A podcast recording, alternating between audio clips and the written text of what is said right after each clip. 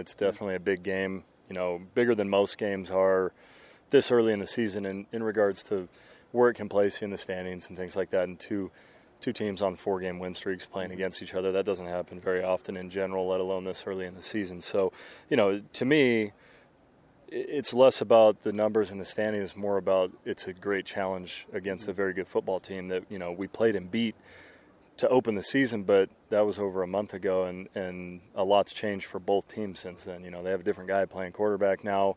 We've had some injuries and, and different guys in that they haven't seen.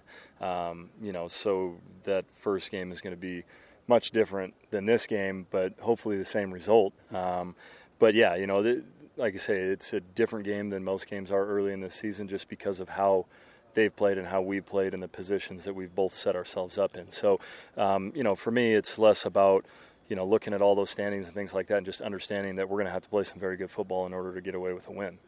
What can, is, is there a, I mean, possible to put too much importance on the game early on? I mean, you've never been five and zero oh before. You've been on an zero oh and five team, and that turned out okay.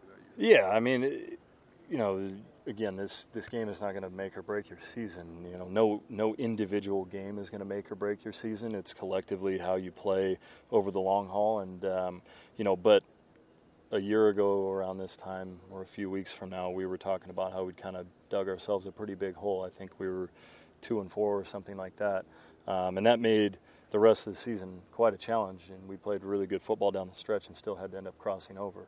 Um, you know, so although the, yeah, the first third of your season is not going to completely lose your season for you, if you do well, um, you can set things up uh, to be in a position to do some great stuff at the end of the year. So um, that's what it's more about, really, is just continuing the momentum that we have of winning football games. Um, you know, we always want to play well at home, and this is a, a home game against a division opponent.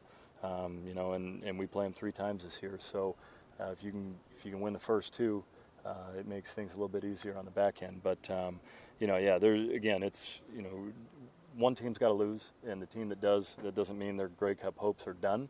Um, but it means that you got to look at the film and go, okay, it wasn't good enough, and figure out how to get better. But um, you know, we're excited about the challenge. It's going to be a challenge. They're a very good football team. They're playing great right now.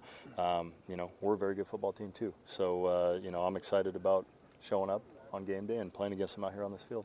It's a, it's a new week, Mike, uh, but just the way you guys closed out the last game, some of the guys have, have called that a so-called statement drive. Uh, do you see it that way? Um, I, I can see where I guess that, that term would come from, just in the sense of we did what we expect ourselves to do, and that's whether that's a statement to everybody else or not. I don't know, um, but I know that it, within our locker room, it wasn't something where we were surprised. It wasn't something where we were like, wow, how did we pull that off? It, it's something where we're like, that's our job to do that, and we went out and did it, and nobody expected anything less.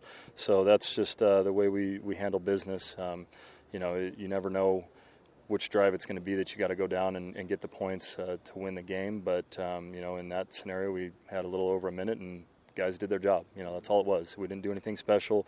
There wasn't any, you know, crazy tips or bounces or anything like that. Guys just went out and did what they were supposed to do on those plays, and we drove down and scored, and that's that's what we expect. What are what are Vidal Hazelton's best attributes? Uh, he's got a lot of them for sure. Um, you know, he's aggressive um, in his route running and his desire to get the football. You know, he's got very strong hands. Um, you put the ball somewhere near him, he's going to come down with it, and he's not going to let the other guy have it. Um, and then after that, he's done a very nice job of, of YAC. You know, when he catches the ball, um, the first guy's not going to take him down. He's going to get some additional yardage and sometimes break it off for big. You know, that was the first play of that drive.